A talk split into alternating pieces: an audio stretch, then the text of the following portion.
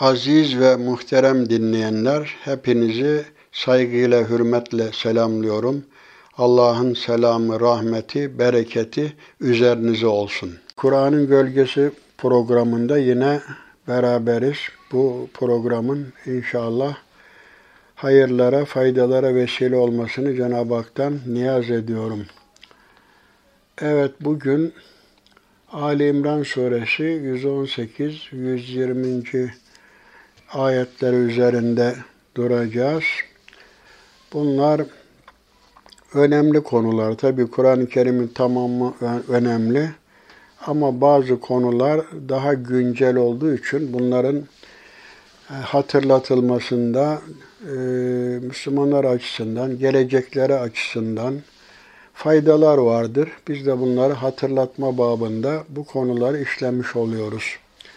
Cenab-ı Hak şöyle buyuruyor 118 Ali İmran Estağfirullah. Ya eyyühellezine amenu La tettehizu bitaneten min dunikum La ye'lunekum khabala Veddu ma anittum kad bedetil bagza'u min effahihim ve ma tuhfi suduruhum ekber kad beyyenna lekumul ayati in kuntum ta'kilun ha entum ها أنتم أولئك تحبونهم ولا يحبونكم وتؤمنون بالكتاب كله فإذا لقوكم قالوا آمنا فإذا خلوا عضوا عليكم الأنامل من الغيظ قل موتوا بغيظكم إن الله عليم بذات الصدور.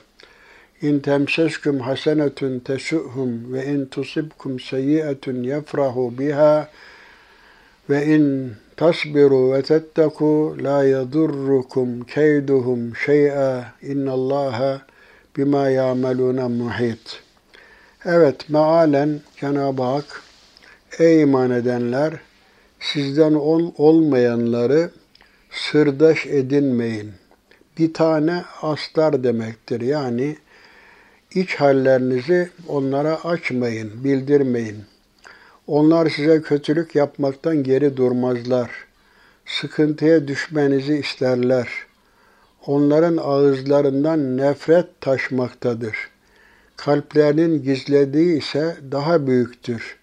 Gerçekten size delilleri açıklamışızdır eğer düşünüyorsanız. Düşünmeniz için delillerimizi böylece size açıkladık. Size gelince işte siz onları seviyorsunuz ama onlar sizi sevmiyorlar. Siz kitabın tamamına inanıyorsunuz. Onlar sizinle karşılaştıkları zaman inandık diyorlar. Yalnız kaldıklarında ise size karşı öfkelerinden parmaklarını ısırıyorlar. De ki, öfkenizden çatlayın. Şüphesiz Allah kalplerde olanı bilmektedir. Size bir iyilik gelirse bu onları üzer. Ama başınıza bir kötülük gelse buna sevinirler. Eğer sabreder ve sakınırsanız onların tuzağı size hiçbir zarar vermez. Allah onların yaptıklarını çepeçevre kuşatmıştır. Yani burada e, gayrimüslimleri işte Hristiyan olsun, Yahudi olsun e, sırdaş edinmemek, tabi iç hallerimizi onlara bildirmemek gerekir. Ama bu demek değildir ki onlarla hiçbir münasebetimiz, hiçbir bağlantımız ticari olsun, siyasi, iktisadi o anlamda değil. Yani gizli hallerinizi, sırlarınızı onlara açmayın. Çünkü onlar size zarar vermekten, kötülük yapmaktan geri durmazlar. Sıkıntıya düşmenizi isterler. Onların ağzından nefret taşmaktadır. Kalplerinde gizledikleri ise daha büyüktür. Maalesef yani biz kimseye düşman olmayız prensip olarak hep tekrar ediyoruz. Ve la udvane illa ala zalimin. Düşmanlık ancak zalimleredir. Yani biz kimseye ırkından dolayı, inancından dolayı peşin düşmanlık yapmayız. Yani İslam tarihindeki harplere bakarsak Müslümanlar karşı taraf gayrimüslim olduğu için onlar harp açmamış. Onlar işte bir takım tecavüzlerde bulunmuşlar, bir takım haksızlıklarda, baskılarda, eziyetlerde bulunmuşlar Müslümanlara. Din hürriyetini sağlamak için onlarla mücadele edilmiş. Bu Peygamber Efendimiz Aleyhisselatü Vesselam Medine-i Münevvere'ye hicret etti. Orada Araplarla Yahudiler arasında dostluk anlaşmaları vardı. Müminler İslam'dan sonra da Yahudilerle bu dostluğu devam ettirmek istediler. Fakat Yahudiler ve münafıklar görünüşte dost gibi davransalar da her fırsatta müminlerin aleyhine çaba harcıyorlar. Özellikle Hazreti Peygamber'in askeri planları hakkında Müslüman dostlarından edindikleri bilgileri müş, müşriklere ulaştırıyorlardı. Hatta oraya gizli heyetler gidiyordu. Kâb İbni Eşref gibi onların başkanlığında. Mesela bu şeyle Hendek Savaşı öncesi, ondan sonraki bu e, Haşr suresinde ifade edilen o şeylerle e, Benü Nadir'le yapılan savaş filan neticede bir takım gizli ittifaklar kuruyorlardı Mekke müşrikleriyle. ihanet etmekten geri kalmıyorlardı. Halbuki bir Medine Sözleşmesi'ne göre Medine'yi ortak korumakla görevliydiler. Buna söz vermişlerdi. Bu gizli haberleri onlara ulaştırıyorlar. Bu sebeple Yüce Allah kafirlerle münafıklara karşı müminleri uyararak onlardan sırlarını söyleyecek kadar samimi dostlar edinmemelerini, onlara karşı ihtiyatlı davranmalarını, hani huzu hidrakum ayet-i kerimesi var ya, siz onlara karşı tedbirlerinizi alın. Su uyur, düşman uyumaz derler. Bizde de atasözüdür. Gerçekte düşman oldukları halde dost görünenlere sırlarını açmamalarını Cenab-ı Hak müminlere hatırlattı.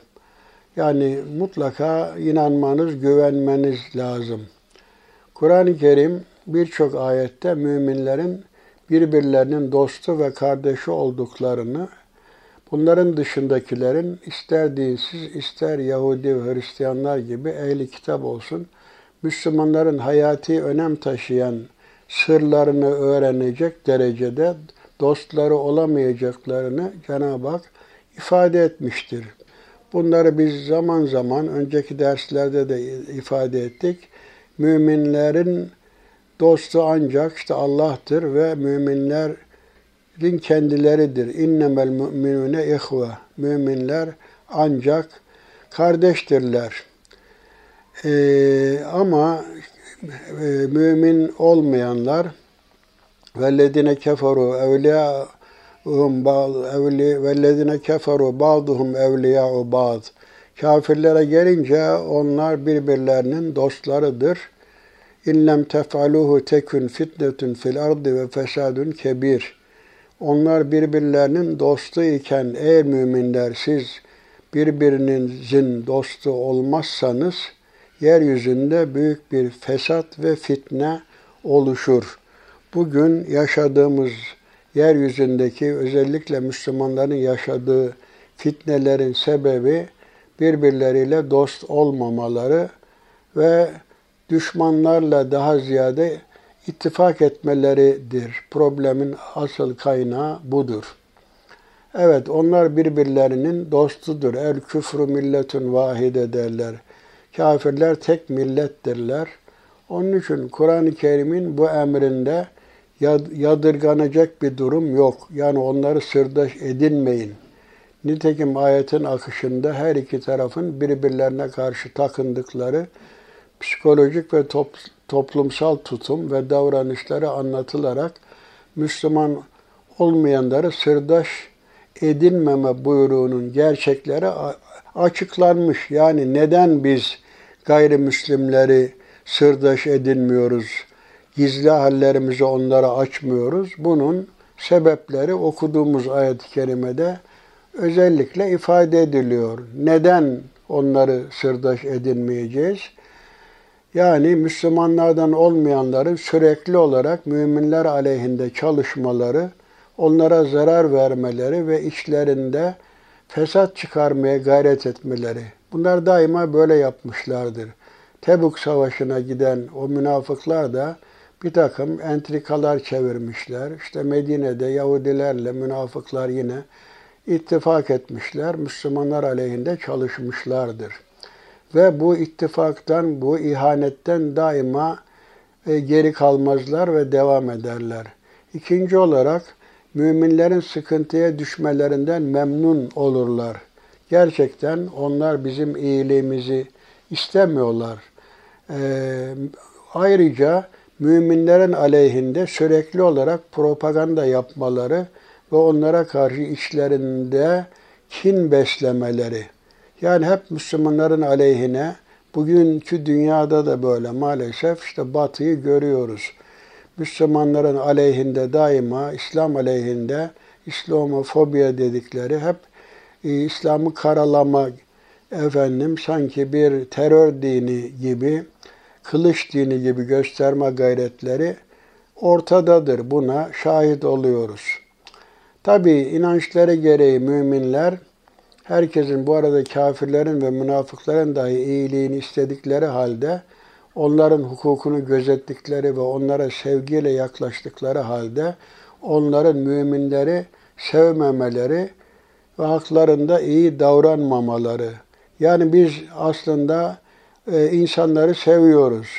Ne diyoruz? Yaradılanı severiz, yaradandan ötürü.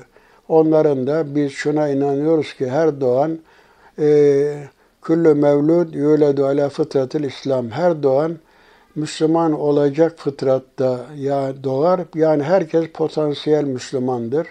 İşte ailesi, çevresi onu Hristiyan, Yahudi veya Mecusi yapar. Yani insanlar doğuştan temizdirler. Bu açıdan biz insanları severiz, onların hidayete ermelerini isteriz.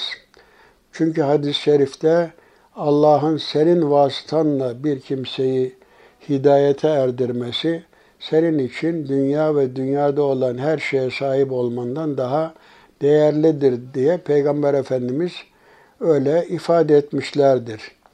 Müminler ilahi kitapların tamamına inandıkları ve bu kitapların mensuplarına saygılı davrandıkları halde kafirlerin Kur'an'a inanmamaları, münafıkların da Müslümanlara karşı ikiyüzlü davranmaların, görünüşte Müslüman olduklarını söyleyip gerçekte inanmamış olmaları ve inananlara karşı kin gütmeleri. Hani ayet-i kerimede ifade ediyor ya, siz kitaplara iman ediyorsunuz ve tü'minune bil kitabi külli. Siz kitabın Kur'an'a buradaki harf tarif e, çoğunluk ifade eder. E, dolayısıyla bütün kitaplara iman ediyor, edersiniz. Biz Tevrat'a da, Zebur'a da, İncil'e de yani tahrif edilmeyen o kitaplara o haliyle iman ediyoruz. Ama onlar bizim kitabımıza inanmıyorlar. Tabi inanmayınca şimdi dinler arası diyalog vesaire teraneleri bunlar boş şeylerdir. Yani ittifak e, evet de olur, hayır da ittifak olmaz. Biz evet diyoruz, bütün peygamberlere inanıyoruz, kitaplara inanıyoruz. Onlar ise inanmıyorlar. Yani daima e, gizli arka planda bir takım desiseler, entrikalar çeviriyorlar Müslümanların aleyhinde. Gizli kaldıklarında yani İslam nefretinden dolayı böyle parmaklarını ısırıyorlar adeta. E, bize bir iyilik gelirse bu onları üzüyor. Başımıza bir kötülük gelirse buna seviniyorlar. Bu ayet-i kerimenin devamında ve in tasbiru ve tettaku la yadurrukum keyduhum şey'a. Eğer siz sabreder, direnirseniz onların e, hileleri size asla zarar veremez.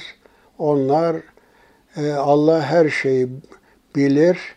E, onların yaptıklarını çepeçevre kuşatır, bilgisi dahilinde olur ve ona göre de e, onlara ceza verir. Demek ki Yani müminleri e, sırdaş edinme, şey müminlerin dışındakilerini kendi işlerimize e, vakıf kılmamamız lazım. Yani buradaki sırdaş dediğimiz gibi tabii beşeri münasebetler olur zaten başka ayet-i kerimelerde. Yani onlar size yurtlarınızdan çıkarmadıktan sonra sizinle savaşmadıkça onlarla siz iyilik, onlara iyi davranabilirsiniz. Yani Kur'an Müslümanlara karşı düşmanca tavır almayan gayrimüslimlerle beşeri ilişkilerin iyi yürütülmesini, gerektiğinde onlara iyilik edilmesini, haklarında adaletli davranmasını tavsiye etmekte ve böyle yapanların Yüce Allah'ın sevdiğini bildirmektedir. Bu Mümtehine suresinde efendim bu 8. ayette ifade ediliyor. Samimi dost edinilmeleri yasaklananlar ancak İslam'a ve Müslümanlara karşı düşmanca tavır alanlar, onlarla savaşmak ve onları yurtlarından çıkarmak için birbirlerine destek verenlerdir. Bu türlü gayrimüslimlerle dostluk bağları kuranları Yüce Allah zalimler olarak nitelemiştir. Evet, İslam dininin temel ilke ve amaçlarına ters düşmeyecek ölçüler içinde gayrimüslimlerle ilim, teknik, sanat alışverişinde bulunmayı İslam yasaklamaz. Çünkü ilmin vatanı, milleti yoktur. El hikmetu dalletül mümin. Eynema vecedeha akadaha. Mü, hikmet müminin kaybolmuş yitiğidir. Onu nerede bulsa alır. Utlubul ilme velev bissin. İlim Çin'de de olsa gidip onu isteyin. Evet, ayet-i kerimelerde, hadis-i şeriflerde bizim onlarla tamamen ilişkiyi kesmemiz söz konusu değil. Ancak sırlarımıza vakıf kılmamamız bu tedbir açısından lüzumludur. Daima tarihte de buna şahit olmuşuz.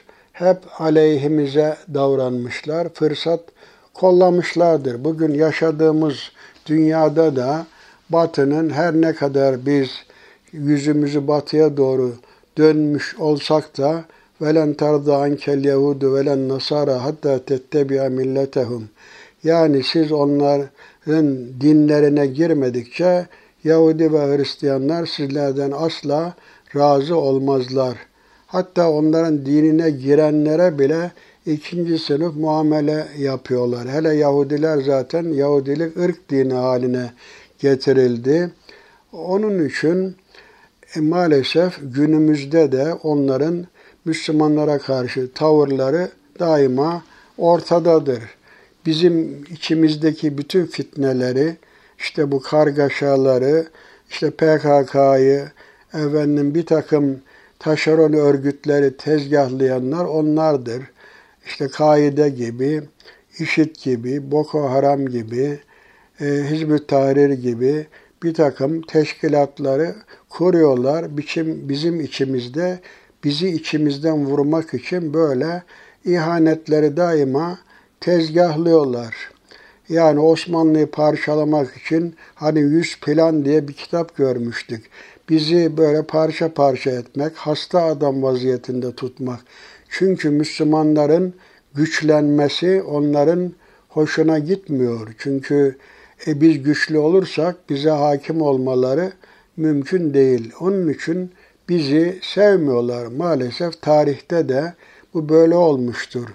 Bu haçlı ruhu dediğimiz ruh maalesef bugün de devam ediyor. Bu haçlı ruhuyla ilgili e, bu e, Muhammed Esed biliyorsunuz bu bir meali de vardır. Bunun Mekke'ye giden yol diye de çok güzel bir eseri vardır. Bu önemli bir eser ve bunun baş taraflarında bu haçlı ruhuna dair çok muhteşem tespitleri vardır. Yani Avrupa Hristiyanlar bize niye düşman, bu düşmanlık hala niye devam ediyor? Hazreti Peygamber'e karşı niye iftira ediyorlar? Bu İslamofobya, İslam'ı terör dini gibi gösterme gayretleri nereden kaynaklanıyor? Yani Avrupa ruhunu Haçlı ruhu olarak ve bu ruhun bugün de devam ettiğini e, özet olarak ifade etmiş Muhammed Esed. O şöyle ben aktarayım size kısaca özetleyerek kitabından. Haçlı seferleri tarihsel bağlamda ifade edecek olursak Avrupa'nın kendini kültürel bir birlik içinde görmek yolunda yaptığı ilk ve bütünüyle başarılı en büyük girişimi simgeliyordu. Yani demek ki esas Avrupalılık ruhu Haçlı seferleriyle oluşmuş bir ruh idi. Avrupa'nın daha önce ve daha sonra yaşadığı hiçbir olay uyandırdığı coşku ve heyecan bakımından birincili, birinci Haçlı seferiyle kıyaslanamaz. Kıtayı bir sarhoşluk dalgası kaplamıştı. Ortak bir coşku kıta tarihinde ilk kez devletler, kavimler ve sınıflar arasındaki bütün engelleri aşarak bir anafora dönüştü. Haçlı seferlerinden önce, bak burası çok önemli, Avrupa ruhu, Haçlı ruhu, Avrupa Birliği nasıl oluştu? Bunu çok güzel tespit etmiş. E, kendisi de bir batılı olduğu için. Haçlı seferlerinden önce aralarında Roma İmparatorluğu'nun döküntüsü durumundaki feodal krallıklar, prenslikler olmaktan, yüzeysel olarak Hristiyan inancını benimsemiş olmaktan başka hemen hemen ortak hiçbir değeri bulunmayan Franklar, Saksonlar, Germenler, Bulgarlar, Sicilyalılar, Normanlar ve Lombardlardan oluşan bir kavimler, kabileler karmaşası hakimdi kıtada. Çeşitli gruplar vardı ama bunlar arasında bir bütünlük yoktu. Bu bütünlük nasıl meydana gel- geldi? Haçlı ruhu nasıl oluştu? Ama Haçlı seferleri sırasında ve onlar sayesinde bu kavim ve kabileler arasındaki dinsel bağ ileride kültürel planda bir Avrupa imajının doğmasını sağlayacak. E, istisnasız bütün Avrupalılar için yepyeni bir aksiyon birliğine, ortak bir davaya, dinsel politik nitelikli bir Hristiyanlık kavramına dönüştü. Bu Haçlı seferleri münasebetiyle oluştu bu birlik. Daha evvel parça parça beylikler vesaire dükalıklar idi. 1095'te Haçlı seferleri biliyorsunuz bu 8 büyük Haçlı seferi var. Bu 1900 sene devam etti bu biliyorsunuz bu Haçlı seferleri. Niye Haçlı seferleri? Bu sefere çıkaran, çıkanların göğüslerinde hac işareti vardı. 1095'te Papa II. Urban Clermont'taki ünlü hitabında Hristiyanları kutsal toprakları yani Kudüs'ü elinde tutan şu lanetli kavme karşı yani Müslümanlara karşı savaşa çağırmıştı Papa II. Urban. Aynı zamanda belki ne olduğunu kendisi de bilmeden Batı uygarlığının üstünlük beraatını da ilan ediyordu. Yani bizleri lanetli kavim ilan ediyor Müslümanları ve Batılıları da bir nevi kutsuyordu. Haçlı seferlerinin sarsıcı deneyimi Avrupa'ya birliğini ve kültürel bilincini kazandırdı. Ama bu deneyim batılı gözlere bundan böyle içinde İslam'ı göre, görecekleri bulanık, sahte bir renk bulaştırmaya yazgılı bir deneyimdi. Yani bu İslam'ı da böyle bulanık bir takım e, karanlık görme e, meselesini de ortaya çıkardı bu Haçlı ruhu. Bunun nedeni sadece Haçlı seferlerinin savaşı, e, kan dökmeyi amaçlamış olmasından gelmiyor.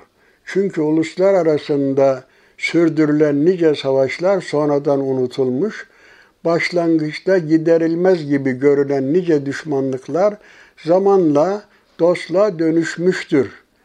Haçlı seferlerinin yol açtığı yıkım, yani sadece bir savaştan ibaret değil, savaşların neticesinde barış da olabilir. Bu yıkım sadece silahlı bir çatışma olmakla sınırlı değildi. Bu Haçlı seferlerinin meydana getirdiği, oluştuğu, durduğu bu ruh, bu yıkım her şeyden önce ve her şeyden çok entelektüel bir yıkımdı. İslam öğreti ve ideallerini bilerek çarpıtmak, yanlış yorumlamak yoluyla İslam dünyası hakkında batılı zihinlerde yol açan entelektüel bir zehirlenme, yani savaşın ötesinde ayrıca psikolojik bir savaşa sebep oldu bu haçlı ruhu. Öyle ya kutsal savaş için yapılan çağrının sürgit etkili olabilmesi için İslam peygamberinin ister istemez antikrist olarak damgalanması, getirdiği dinin de ahlaksızlığın, sapıklığın kaynağı olarak en ürkütücü deyimlerle yansıtılması gerekiyordu bu düşmanlığın devam etmesi için. Böyle şuur altına yerleştirilmesi için harplerin dışında bir de böyle psikolojik propaganda harbine giriştiler. Bu düşmanlık maalesef adeta genlere işledi. Bunun gibi İslam'ın ruhun ve yüreğin arınması yerine törensel örflere dayanan bir ham şehvet, kaba kuvvet dini olduğu yolundaki şu ürkütücü imaj da Haçlı seferleri sırasında batılı zihinlere sokuldu ve orada kala kaldı. Ve yine o dönemde e, bağlılarına bütün öteki rasullere saygılı olmayı öğütleyen Allah Resulü Muhammed sallallahu aleyhi ve sellemin min adı Avrupalı'nın dilinde, dilinde bir horgörü ve aşağılama belirtisi olarak e, kötü bir tabire dönüştü. Bağımsız araştırma ruhunun boş, boy göstereceği çağ henüz ilerideydi. Hakim güçler için batının dininden ve uygarlığından e, işte böylesine farklı değerler taşıyan bir din ve uygarlığa karşı kin ve nefret tohumları ekmek çok kolaydı. İslam'a karşı bir nefret. Bunu daha evvelki bir sohbetimde de ifade etmiştim. Batı yani İslam kendi arasında İslam'dan nefretten ziyade İslam'dan korkuyordu. Çünkü kısa zamanda İslam yeryüzünün üçte birine hakim olmuştu. Bunun içindir ki Hristiyanlığın Güney Fransa'da putperest Müslümanlara karşı güya Müslüman putperest olmaz elde ettiği masalsız zaferi terennüm eden ünlü Roland şarkısı, Chanson de Roland derler buna. Söz konusu çarpışmalar sırasında değil de ancak üç asır sonra yani ilk Haçlı seferinden hemen önce yıkılıp çok geçmeden Avrupa'nın bir türlü e, milli marşına haline gelmesi bir rastlantı değildi. Yani yani İslam aleyhinde bir marş e, tertiplenmiş, bu onların milli marşı haline gelmişti. Bunun gibi söz konusu e, epey'in önceki dönemlerin yerel edebiyatlarından apayrı bir Avrupa edebiyatının doğuşuna doğuşunu da haber vermiş oluyordu. Bunlar tesadüf değil. E, çünkü bu dönemden sonra İslam düşmanlığı Avrupa uygarlığının beşiğinde artık sürgit salınıp duracaktır. Yani Haçlı seferlerinin o oluşturduğu ruh bugün de devam ediyor. Batı'nın İslam'a karşı beslediği bu eski, bu dinsel kökenli kinin, dini düşüncenin Batı insanının hayatındaki yerini neredeyse büsbütün kaybettiği bir çağda dahi bilinç altında sürüp gelmesi tarihin bir cilvesi, bir ince alayı olsa gerek diyor. Yani eskiden olmuş bir Haçlı Seferi ruhu hala niye devam etsin? E, bunu şöyle izah ediyor. Fakat bu durum yine de göründüğü kadar şaşırtıcı değil. Çünkü biliyoruz ki kişi kendisine çocukluğunda verilen dinsel inançları yüzeyde bütünüyle yitirse bile kökenleri bakımından irrasyonel planda kişinin bütün sonraki hayatı boyunca etkili olmakta devam eder. Yani çocuklukta zihne kazınan şeyler maalesef ileride de silinmiyor. İşte Batı'nın Haçlı ruhuyla oluşan o İslam düşmanlığı nesilden nesile adeta böyle genetik şekilde devam etmiştir. Ve Batı uygarlığının bu dediğimiz, bu Batı uygarlığı dediğimiz şu kolektif kişiliğin başına gelen de tamamen budur. Yani tevarüs eden bir Haçlı ruhu, İslam düşmanlığı. Haçlı seferlerinin gölgesi bugün de Batı'nın üzerinde dolaşıyor ve Batı İslam'a ve Müslüman dünyaya duyduğu bütün tepkilerinde bu dokuz canlı hayaletin derin izlerini taşıyor. Yani bu tespit fevkalade önemli. Bakın bir batılı Muhammed Esed'in bu tespiti. Yani batı bize niye düşman, niye hep ihanet peşinde bulunuyor? Çünkü bizden endişe ediyor. Çünkü tarihin en büyük inkılabını, en büyük devrimini e, Hazreti Peygamber gerçekleştirmiş. Düşünebiliyor musunuz? Zaten Mekke dönemi 13 senelik dönemde Müslümanlar baskı altındaydı. Ama 10 senelik Medine döneminde İslam bütün Arap Yarımadası'nı 2 milyon kilometrelik kilometre karelik Avrupa şeye Arap Yarımadası'na hakim olmuş. Habeşistan'a yayılmış. Hazreti Ömer zamanında Suriye, Kudüs fethedilmiş. İşte Emeviler, Endülüs Emevileri işte Avrupa'ya Osmanlı'yla işte ta Viyana kapılarına kadar yayılmış. Hep Avrupa bizden korkmuştur ve bu korku devam ediyor. Yani Batılılar şuna inanıyor. Yani bu 1 milyar 700 milyon Müslüman tabi bu büyük bir nüfus. Eğer şimdi bunlar narkoz yemiş gibi işte uyutuldu, e, kendi değerlerine düşman yapıldı. Ama her uyuyan bir gün uyanır, uyanırsa bu narkozun tesiri geçerse ve bizim de iç yüzümüzü keşfederlerse, bizim sömürgeciliğimizi, ihanetlerin farkına varırlarsa bize karşı tavır alırlar. Bir ümmet bilinci oluşur ve güçlenince biz onların karşısında duramayız gibi bir korku ve endişe taşıdıkları için nasıl Medine'de ki Yahudiler, münafıklar o zaman Müslümanların aleyhinde bulundularsa bugünkü Yahudi ve Hristiyanlar da zaman zaman kendi aralarında ittifak ederek daima Müslümanlar aleyhinde komplo düzenliyorlar. Yani bugün bu kadar e, nüfusu hemen hemen dünyanın dörtte birine yakın nüfusu teşkil ettikleri halde Batılıların kurmuş olduğu teşkilatlarda işte mesela Birleşmiş Milletler Güvenlik Konseyi'nde bile bir temsilcileri yok. Yani Müslümanların bugün nüfusları çok ama maalesef nüfuzları az. Yani etkileri az. Bizi güçlü kılmamak için daima böyle e, entrikalar çeviriyorlar ve bizim aleyhimizde çeşitli düzenler, tert içimizden de ajanlar tertip ediyorlar. Dediğim gibi mesela Batı tarafından desteklenen, işte bugün alenidir, İslam aleminde cereyan eden işte bazı şeyleri satın alıyorlar. Bölüp parçalayıp kabilelerden uydurma devletçikler çıkarıyorlar.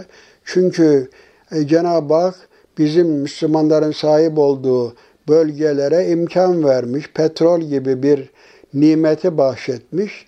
Leş kargası gibi bunlar da bu petrole hani bir damla petrol bir damla kan diyorlar ya bizim yeraltı yerüstü kaynaklarımızı sömürmek için e, parçalıyorlar.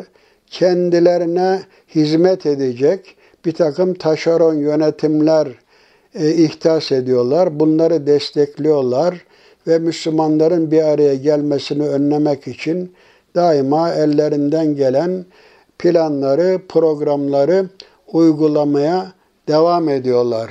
Yani burada Müslümanların uyanık olması lazım. Hani Müslümanın Müslümandan başka da gerçek dostu yoktur.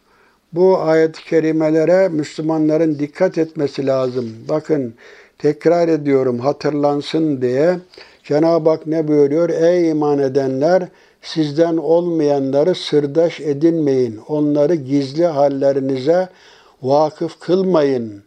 Çünkü onlar emin insanlar değildir. Sırlar dostlara emanet edilir. Onlar size kötülük yapmaktan geri durmazlar. Evet daima kendi aleyhimizde dost gibi gözükseler bile işte görüyoruz bugün Suriye'de, Irak'ta, efendime söyleyeyim işte İran'a, İran'da, Libya'da, Mısır'da yaptıkları tezgahlar, entrikalar ortadadır. Daima aleyhimizde bir araya gelip ittifak yapıyorlar. Evet, yani düşmanlıkları ağızlarından da anlaşılıyor ama içlerindeki o düşmanlıkları daha büyüktür. Yani bizim fark etmediğimiz gizli düşmanlıkları vardır. Zannettiğimizden daha fazla Müslümanlara diş biliyorlar. Size gelince siz onları seviyorsunuz. Ama onlar sizi sevmiyorlar. Gerçekten böyle. Yani özellikle bu batıllaşmadan sonra hani bir bakıma sanki haşa bu teşbih belki yerinde değil ama bizim kıblemiz Kabe'dir, Mekke'dir. Ama batıllaşma işte nahvel garp batıya doğru işte batı medeniyeti, batı hayranlığı yüzümüzü bir nevi Kabe'den e, Paris'e, batıya döndürdük. Yani Muhammed İkbal'in dediği gibi e, Kabe tuğlasıyla kilise inşa etti diyor. Muhammed İkbal Müslümanların bu dertlerine çok iyi parmak basan bir insan. Haremde doğdu, gitti kiliseye mürit oldu diyor. Haremde doğdu, gitti kiliseye mürit oldu. Kendini inkar etti, kendine düşman oldu. Efendim onların işi diyor e, kendilerini tahrip, başkalarını tamirdir. Yani halbuki Kur'an-ı Kerim'de ruhama u beynehum eşiddâ'u alel küffar. Onlar kendi aralarında merhametli, düşmanlara karşı metanetlidir, onurludur, diktir ama maalesef bugün iş tersine döndü. Kendi içimizde batı hayranı bir takım insanlar, sistem öyle kuruldu, eğitim sistemi öyle kuruldu. E, bir batı hayranlığı oluştu. Biliyorsunuz bunun psikolojik sebepleri de var. Bu batı hayranlığının bir sebebi tabii bu tanzimat ve onun öncesine kadar da gidiyor. Daima kuvvetlilere imrenilir. Ama zayıf olanlar çok akıllı da olsa fakirseler itibar edilmezler. Biz güçlüyken, e, hakimken, dünyaya medeniyet götürürken, mesela İspanya'da diyelim ki üniversiteler, medreseler açtığımız zaman oraya batıdan tahsile gelen insanlar vardı. Arapça öğrenmek adeta bir modaydı, meziyet idi. Daha evvel bir programda da belki söyledim. İtalya, e, İspanyolcanın yüzde yirmisi Arapçadır. Çünkü 792 sene orada Müslümanlar hakim oldu. Yani Avrupa medeniyeti, medeniyet Avrupa'ya Müslümanlar yoluyla, yani bir Endülüs yoluyla girdi. Bir de Sicilya yoluyla, bir de Haçlı seferleri sebebiyle, Haçlı seferleriyle İslam alemini, buradaki medeniyeti gördüler.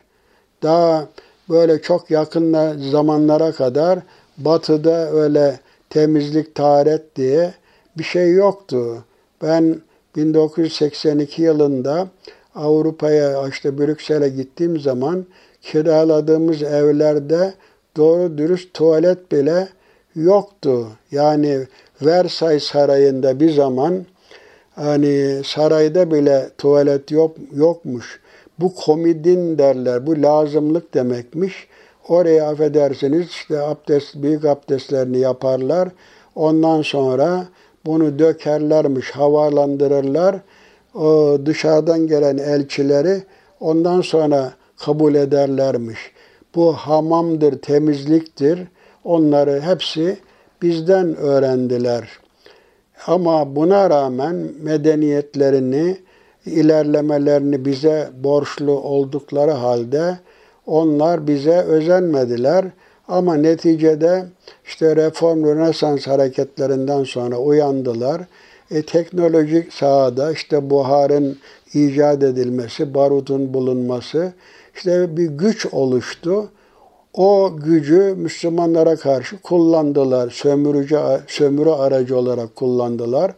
Müslümanlar da maalesef o Pakistan, e, Hindistan'da Vahidüddin Han'ın dediği gibi e, biz kara sabanla uğraşırken onlar tabii makineyi kullandılar. Biz kirmanla böyle annelerimizin bu yün eğirdiği bir şeyler vardır.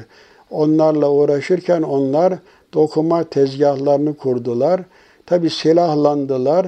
E, güç karşısında tabi e, kılıçla karpuz savaşamaz diyor Vahidettin Han. Gerçekten onlar hani tüfek icat oldu, mertlik bozuldu demiş Köroğlu. E, siz ne kadar yiğit, ne kadar kahraman olursanız olun, tabi gücün karşısında durmak kolay değil. Zaten hani namaz kılmak bir görevse, düşmana karşı kuvvet hazırlamak da aslında Allah'ın bir emridir. Ve aiddu lehum mastata'tum min kuvve. Gücünüzün yettiği kadar onlara karşı, düşmanlara karşı bir güç hazırlayın diyor. Tabii biz güçsüz kalınca, onlar güçlü olunca e, birer birer İslam alemi onların esaretine düştü. İşte Hindistan onların, Fas, Cezayir, Mısır, efendim Kuveyt, Irak, Suriye hep efendim onların işte o elde ettikleri güç sayesinde Batı'nın hegemonyası altına girdi. Onların gücü bizde de bir maalesef bir kompleks doğurdu, bir aşağılık duygusu.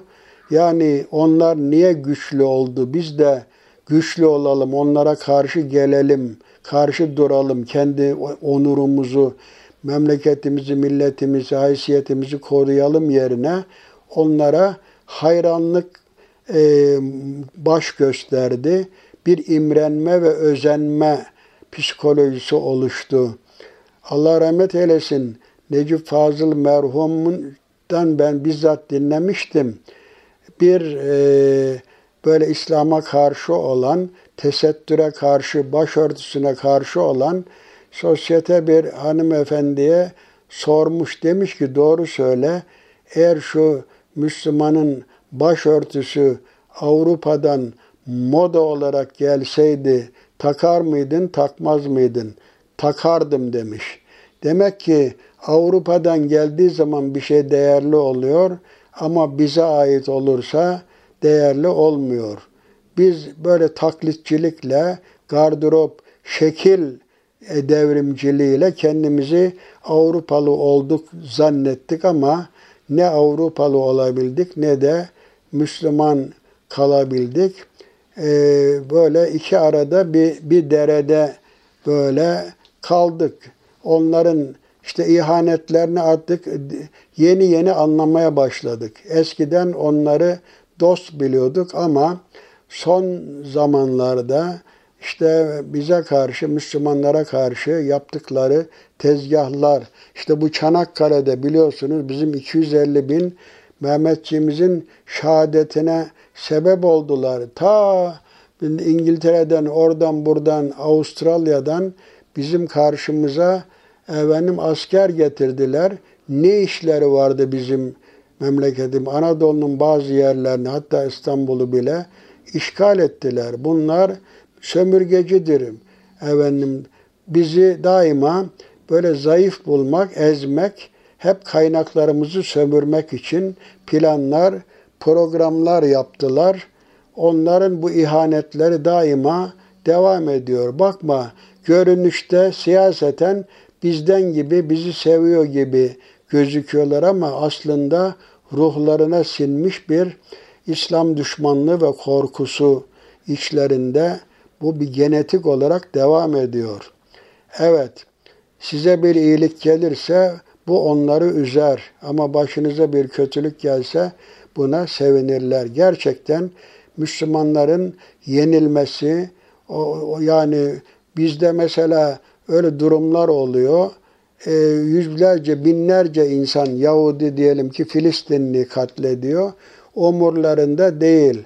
Ama bir Amerikalı ölse, bir Yahudi öldürülse kıyameti koparıyorlar.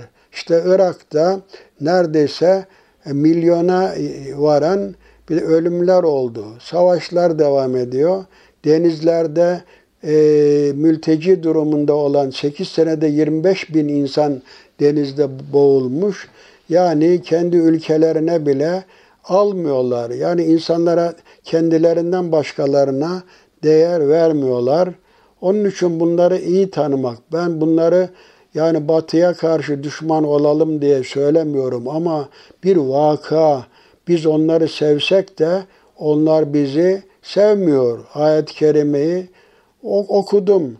Estağfirullah ve len terza ankel yehudu ve nasara hatta tettebi'a milletehum. Yani siz onların dinlerine girmedikçe Hristiyan ve Yahudiler sizden asla razı olmazlar. Bu misyoner faaliyetleri, işte barış gönüllüleri vesaire bir takım şeyler bizim içimizde kurulmuş olan yabancı bir takım okullar filan hep e, bir, bir ihanet şebekesi bizim altımızı oymak için kurulmuş teşkilatlardır. Bunları bilmek, tedbir almak lazımdır. Daima bizim zararımızı çünkü bizi hasta adam olarak yani ne iyice yok olalım, ölelim ne de dirilelim. Ha yok olmamızı istemezler. Neden? Çünkü pazar konumundayız. Onlar üretiyorlar. 1 liraya ürettiğini 10 liraya 20 liraya bize satıyorlar. Böyle hazır ama biz sanayimizi kursak, efendim onlara muhtaç olmasak kime satacaklar, kimi sömürecek, sömürecekler. Onun için bizim güçlenmemizi istemezler. Daima geri kalmamız için, yıkılmamız için hep böyle çelme takarlar. E, fitne sokarlar aramızda, aramıza. Şimdi bunun çaresi nedir? Şimdi Kur'an-ı Kerim'de Cenab-ı Hak bunu bize apaçık ifade ediyor. Eğer sabreder ve sakınırsanız onların tuzağı size hiçbir zarar vermez. Allah onların yaptıklarını çepeçevre kuşatmıştır. Bak ve in tasbiru ve tettaku la yadurrukum keyduhum şey'a innallaha bima ya'melune muhit. Demek ki teslim olmamak, öyle düşmana hayranlık, kimliksiz, kişiliksiz şöyle bir söz var. Yani bir insan kendisine saygı duymuyorsa başkalarından saygı beklemeye de hakkı yoktur. Bizim e, batıya ihtiyacımız belki teknoloji, ilim sahasında ihtiyacımız olabilir ama onların da bizden öğrenecekleri mutlak değerler vardır. Adalet vardır, insaf, merhamet, paylaşma duyguları. Batının felsefesi nedir? İnsan insanın kurtu, kurdudur diyor. Homo homini lupus. Ama biz ne diyoruz? İnsan insanın yurdudur. Komşusu açken tok yatan bizden değildir. Biz herkese iyi davranmışız.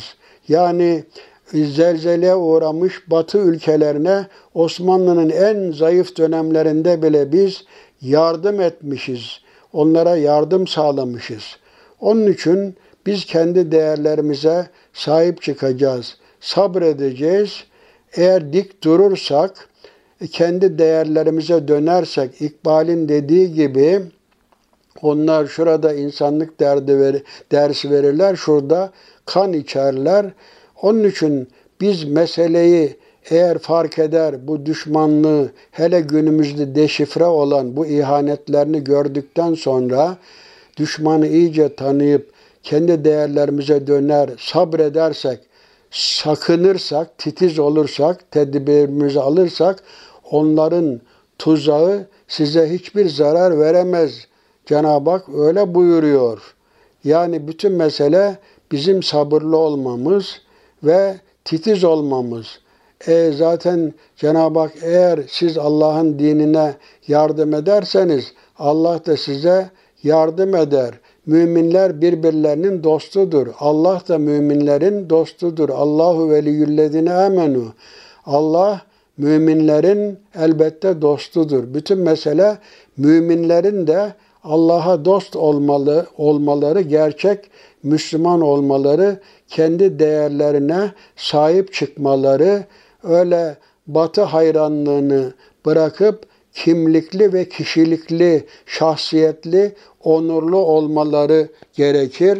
Kendilerine ve kendi değerlerine saygılı olmaları gerekir. Böyle olduğu takdirde onların ihanetleri, onların tuzakları bizi yıkamaz. Elhamdülillah bu son e, senelerde Batı'nın İslam alemi içindeki o tezgahladıkları oyunlar doğrudan ve dolaylı saldırıları görüldükçe onlar deşifre oldu. Biz de dostu düşmanı fark etmeye başladık. Eğer bu fark ediş, bu şuurlanma devam ederse kendimize döneriz ve kendi sırlarımızı onlara emanet etmeden İkbal'in dediği gibi kendi binamızı kendi arsamıza kurarız. İkbal yine öyle diyor. Sen endişe etme her ne kadar yani zaman geçse de kılıcın biraz paslansa da senin madenin, cevherin yine iyidir. Kendini bile ve mücadele meydanına atıl. Mesele burada e, düşman öldürmek veya savaş kundakçısı olmak değil, karşı taraftan gelecek tehlikelere karşı dirençli olmak, dayanıklı olmak ve düşmanların bize karşı olan tavırlarının iyi bilmek, fark etmek ve ona göre tedbir almaktır.